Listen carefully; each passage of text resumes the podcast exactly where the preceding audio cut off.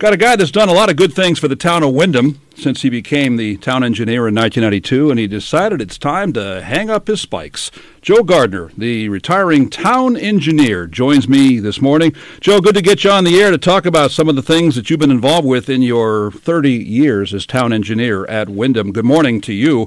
What was it about the town of Windham that attracted you to sign on here?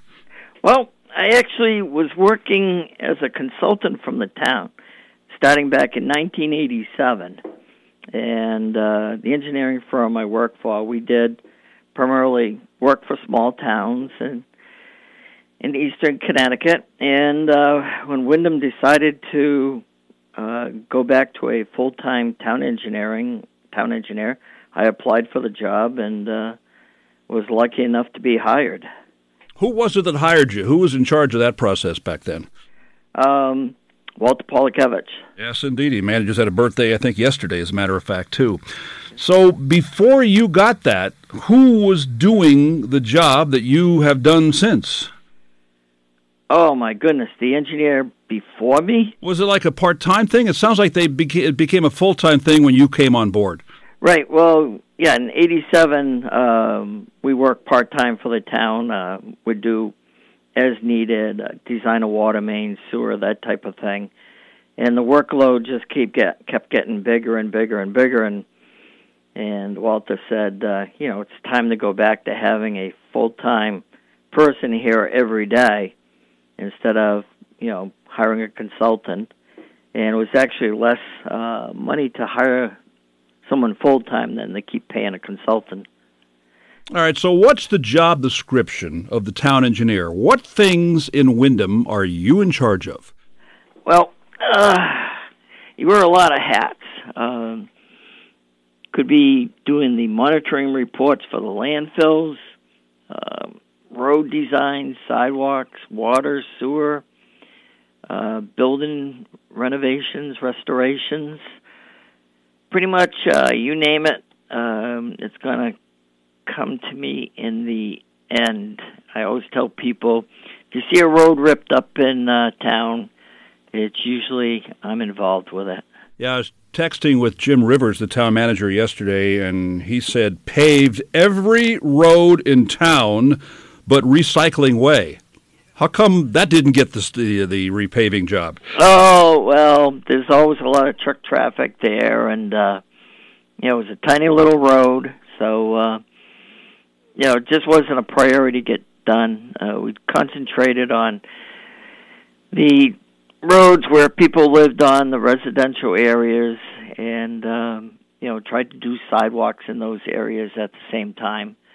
So um, you know, we have 90 miles of road, and we paved 89.9 miles of the roads. Whose, whose job is it to fix the potholes? The town engineer get involved in that too, because this is the time of the year we're starting to see some of those things appearing. No, that would be Public Works. Um, you know, you call it the Public Works, and they put it on a schedule, and then they go out and uh, patch them. Joe, you talked about the many hats you wore as town manager before recently retiring. What part of the job did you like the best? Oh, uh, I like fixing things. Uh, I tell people I have the best job in town. I get to fix things. Um, I take great satisfaction to see a road that hasn't been paved in 30 years to get paved, to fix a sidewalk that has been there for 50, 60, 70 years, falling apart, to go out and replace that sidewalk. I found that to be, you know, one of the great things that I get to do. And again, I tell people all the time, I have the best job. All right. And then conversely, of all the hats you wear as town manager, what's the part of the job that you liked the least?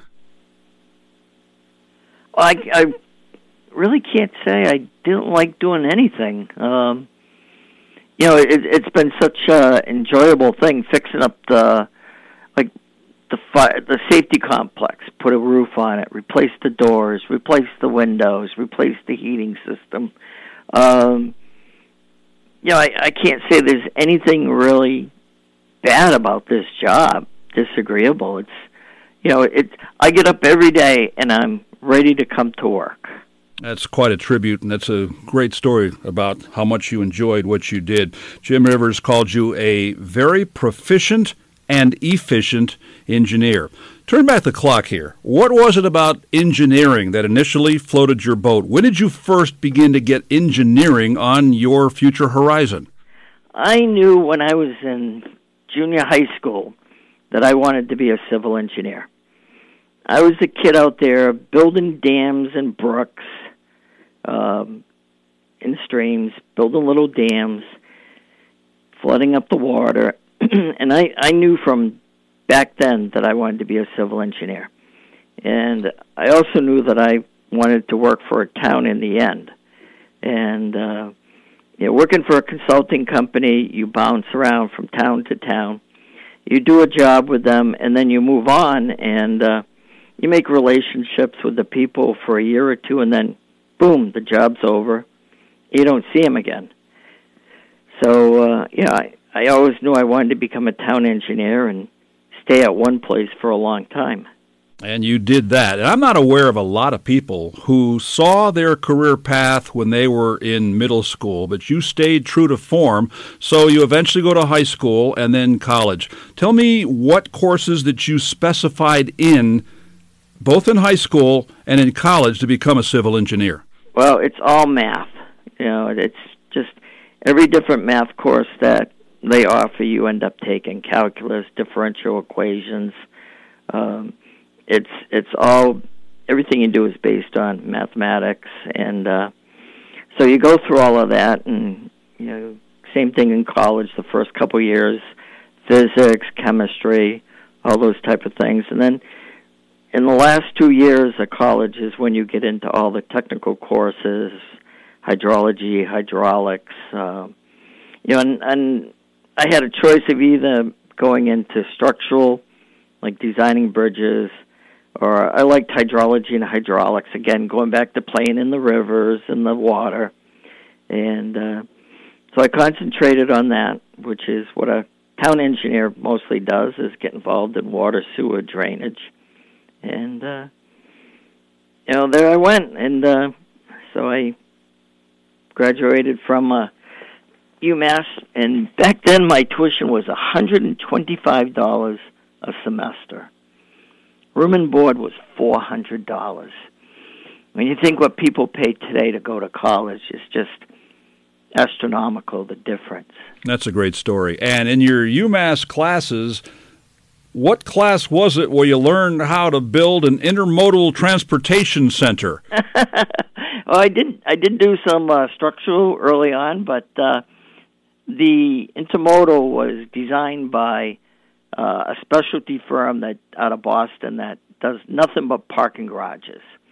And we went through an interview process, and we hired Walker Consultants, and uh, they were a pleasure to deal with. Uh, totally knowledgeable on parking garages, and um, you know we started that in around 2010, and I've worked with the same engineer on that project throughout the whole the whole project. And as I understand it, that parking garage, the Intermodal Transportation Center, as I guess it's formally known as, didn't that come in on time and under budget? Yes, we we completed two months ahead of the contractor's schedule, and about 1.2 million dollars under the appropriation. So tell me about some of the features of that. There's people listening now that know that it exists, but they've never actually had to use it. Maybe sometime down the road they will. But what make they will? But what makes that particular parking garage unique, special, and certainly efficient? Well, it's um, we made a decision early on not to put in uh, gates and turnstiles because um, that that's difficult to go in there and take the turn up the ramp with a gate um, so we have kiosks in there for when eventually we do start charging people who want to park in there long term or you know for more than a couple hours.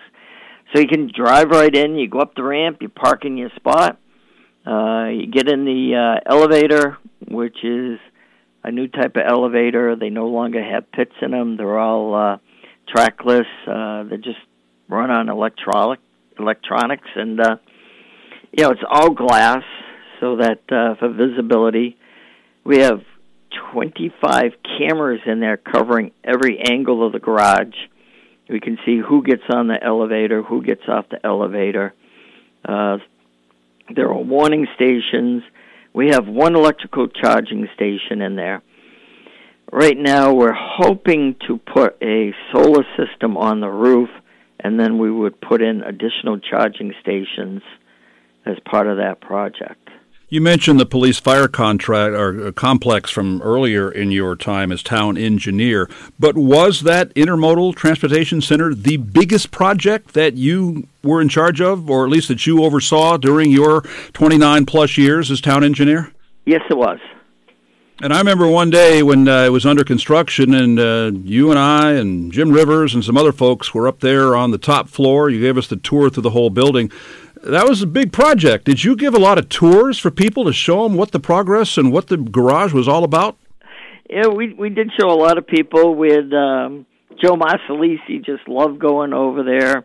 Matt Vertife's father, Al Vertife, we took him over there, and we'd give him hard hats and vests, and go over there and watch the the work going on. And yeah, it, it was it was very exciting to uh, to see that going on.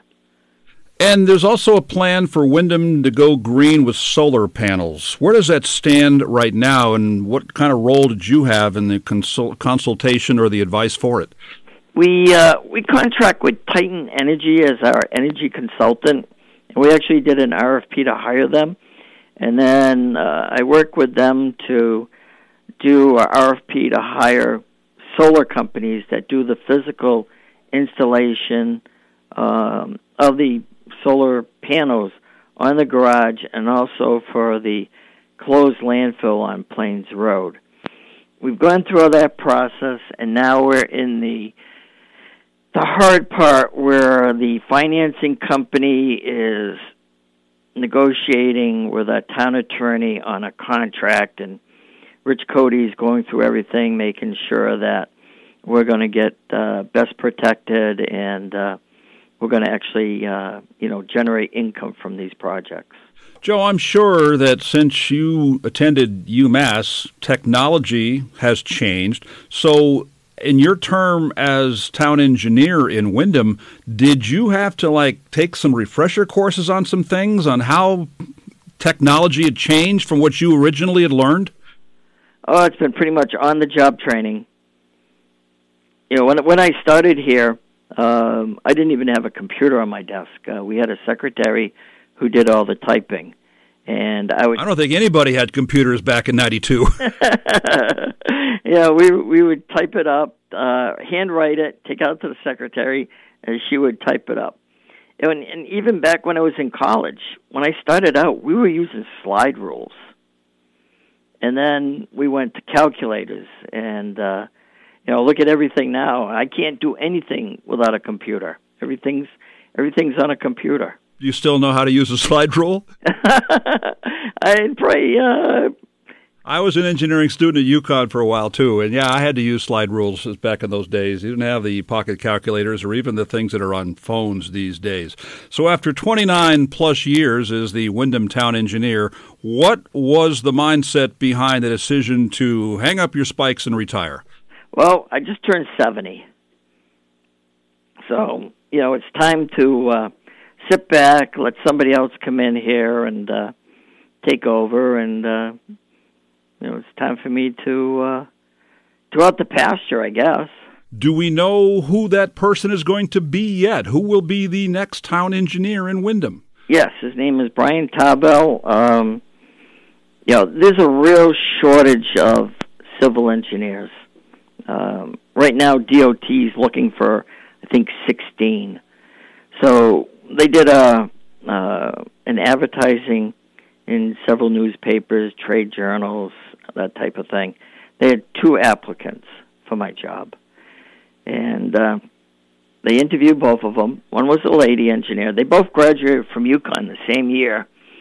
And from the time they had the interviews to the setting up a meeting the next week with the town manager, um, the female engineer had an offer from another company more than what the town was offering.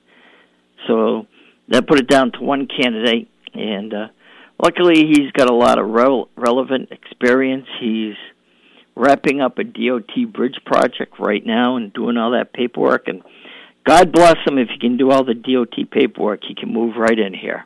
Joe, what are you going to miss the most about being town engineer for so long? Oh, getting up and going out to construction jobs. You know, I, yeah. Again, I get great satisfaction when we see a road get paved, sidewalks get put in, a water main get done, a sidewalk, uh, a sewer main get installed, and knowing that you're making the town better. You know, when we replaced hundred-year-old water mains that were undersized with brand new ones, and the fire protection in that whole area of town gets improved you know that that's that's a great feeling. You going to still wear the hard hat around the house? you know, I've had one in my truck for so long. Uh, yeah, I don't know. Joe, great 29 and change years as Windham Town Engineer. Thank you for your service and enjoy your retirement, my friend. All righty. Okay, thanks. Thanks for joining us this morning. The retiring town engineer for Windham, Joe Gardner.